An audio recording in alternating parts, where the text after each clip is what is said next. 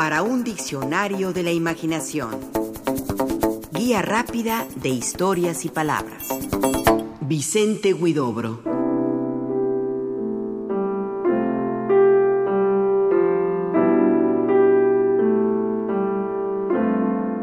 Es uno de los más grandes escritores latinoamericanos y universales. Octavio Paz aseguró que era un verdadero creador y un poeta de inmenso talento, poseído por la misma ambición de Rubén Darío. Quiso cambiar el rumbo de la poesía. Se refería a Vicente Huidobro, el fundador del creacionismo y autor de una de las obras cumbres de la poesía, Altazor.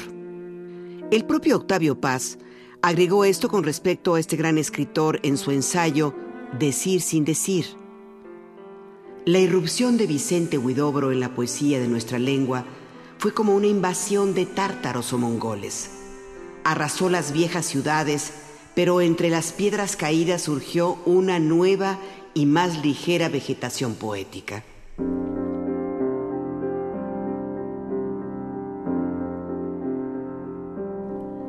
Vicente García Huidobro Fernández fue su nombre completo.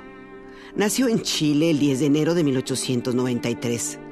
Pertenecía a una familia de clase acomodada, de grandes mansiones, de elegantes y aristocráticas maneras, lo que le permitió estudiar en el extranjero, en particular en Francia, en donde hizo amistad con los grandes artistas de su época. Ahí conoció a Picasso, a Juan Gris, a Hans Arp, todos ellos pintores y escritores como Tristan Tzara, el famoso dadaísta, y a Pierre Reverdy.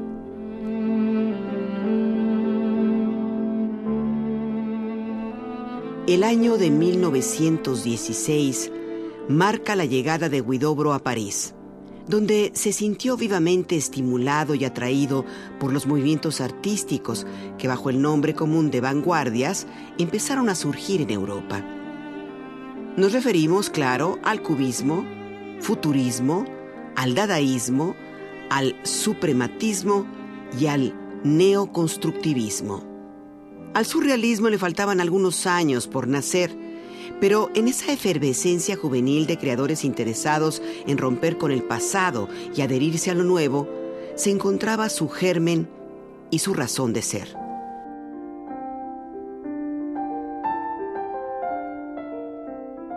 Como todo poeta que se precie, Vicente Huidobro fue un adelantado, un visionario.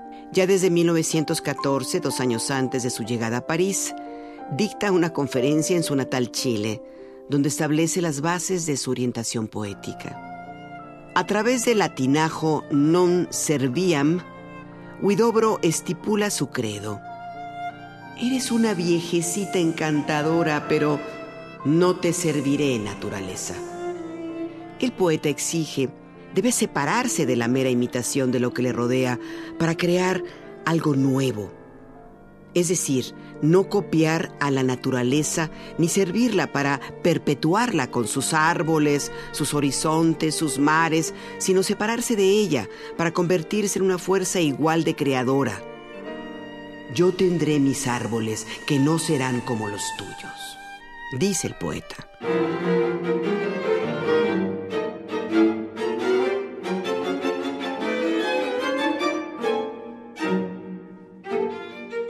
Para 1916, en su libro El espejo de agua, Huidobro afina ese concepto de creación independiente, no de reverencia imitativa de la naturaleza, y en un poema de título significativo, Arte Poética, exige, ¿por qué cantáis la rosa, oh poetas?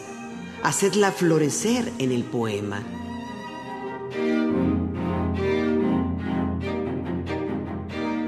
En ese mismo arte poética, Huidobro se reconoce como todo un creador, un creador de naturalezas propias, al considerar que el poeta es un pequeño dios, es decir, también crea con sus poderes literarios casi divinos lo que antes no existía, versos y poemas nuevos, distintos. Exige en su ensayo, tal vez, de 1924, haced poesía, pero no alrededor de las cosas. Inventadla.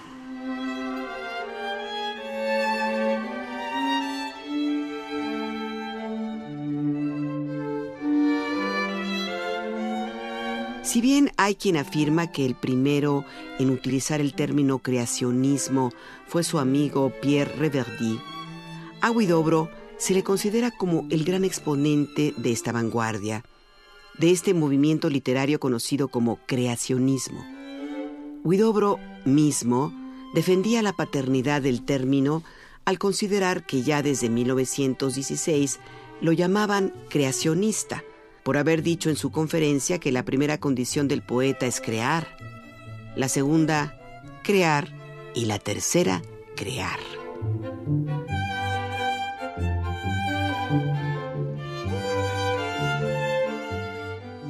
Un poema creacionista así debería crear su propia dimensión, ajena a las leyes de la naturaleza. Un ejemplo que puso el propio Guidobro es este verso el pájaro anida en el arco iris. Por supuesto, los pájaros anidan en las ramas, no en el arco iris. Solo que lo que no es posible en la naturaleza sí es posible en la poesía. Por eso Guidobro asocia imágenes distintas que sin embargo nos proporcionan una imagen nueva, a ratos deslumbrante. Él mismo da otros ejemplos. De ahí, en estos versos, en mi cerebro hay alguien que viene de lejos, o la alcoba se durmió en el espejo, o las horas que caen silenciosas como gotas de agua por un vidrio. El título de uno de sus libros también lo ejemplifica. Horizon carré u horizonte cuadrado. En la vida real, el horizonte es una línea recta, ligeramente curvada, pero en nuestra imaginación, debido al creacionismo, un horizonte cuadrado es permitido y hasta celebrado. Por eso Guidobro se permitía afortunados juegos de palabras como este. Los cuatro puntos cardinales son tres, sur y norte.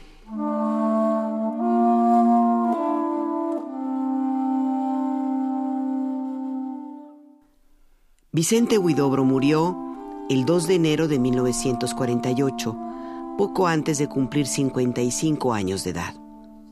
No vivió muchos años, pero como si hubiera vivido una eternidad. Cuando era adolescente, una gitana le leyó la mano y le pronosticó que se convertiría en un bandido o en un gran hombre. No se equivocó. Huidobro fue un escritor excepcional, cuya huella persiste en la actualidad abrió caminos para la poesía moderna. Su gran libro Altazor es una cumbre de la literatura. Cuando se publicó, por cierto, en 1931, en sus páginas se incluía un dibujo de él hecho por Pablo Picasso, con quien le unió una gran amistad. Es un dibujo que muestra a Huidobro con ojos que parecen brillar, como si se tratara de alguien que pudiera ver más lejos.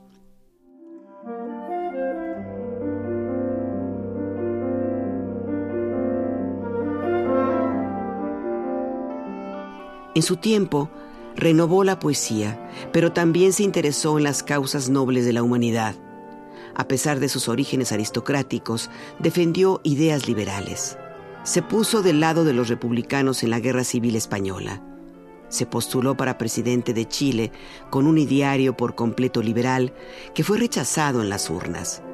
Se manifestó abiertamente en contra del colonialismo británico, lo que acaso le valió un supuesto secuestro con el que quisieron amenazar su vida. Y fue corresponsal de prensa durante la Segunda Guerra Mundial. Su espíritu inquieto lo llevó a cubrir diversos frentes de batalla y fue de los primeros en entrar en Berlín junto con las fuerzas aliadas.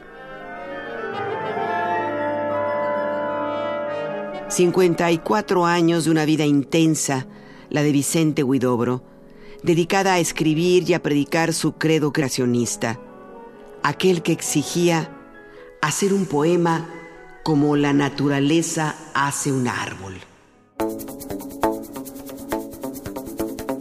Participamos en este programa Juan Ramírez, Rafael Méndez, María Eugenia Pulido, Mauricio Carrera y Pilar Muñoz.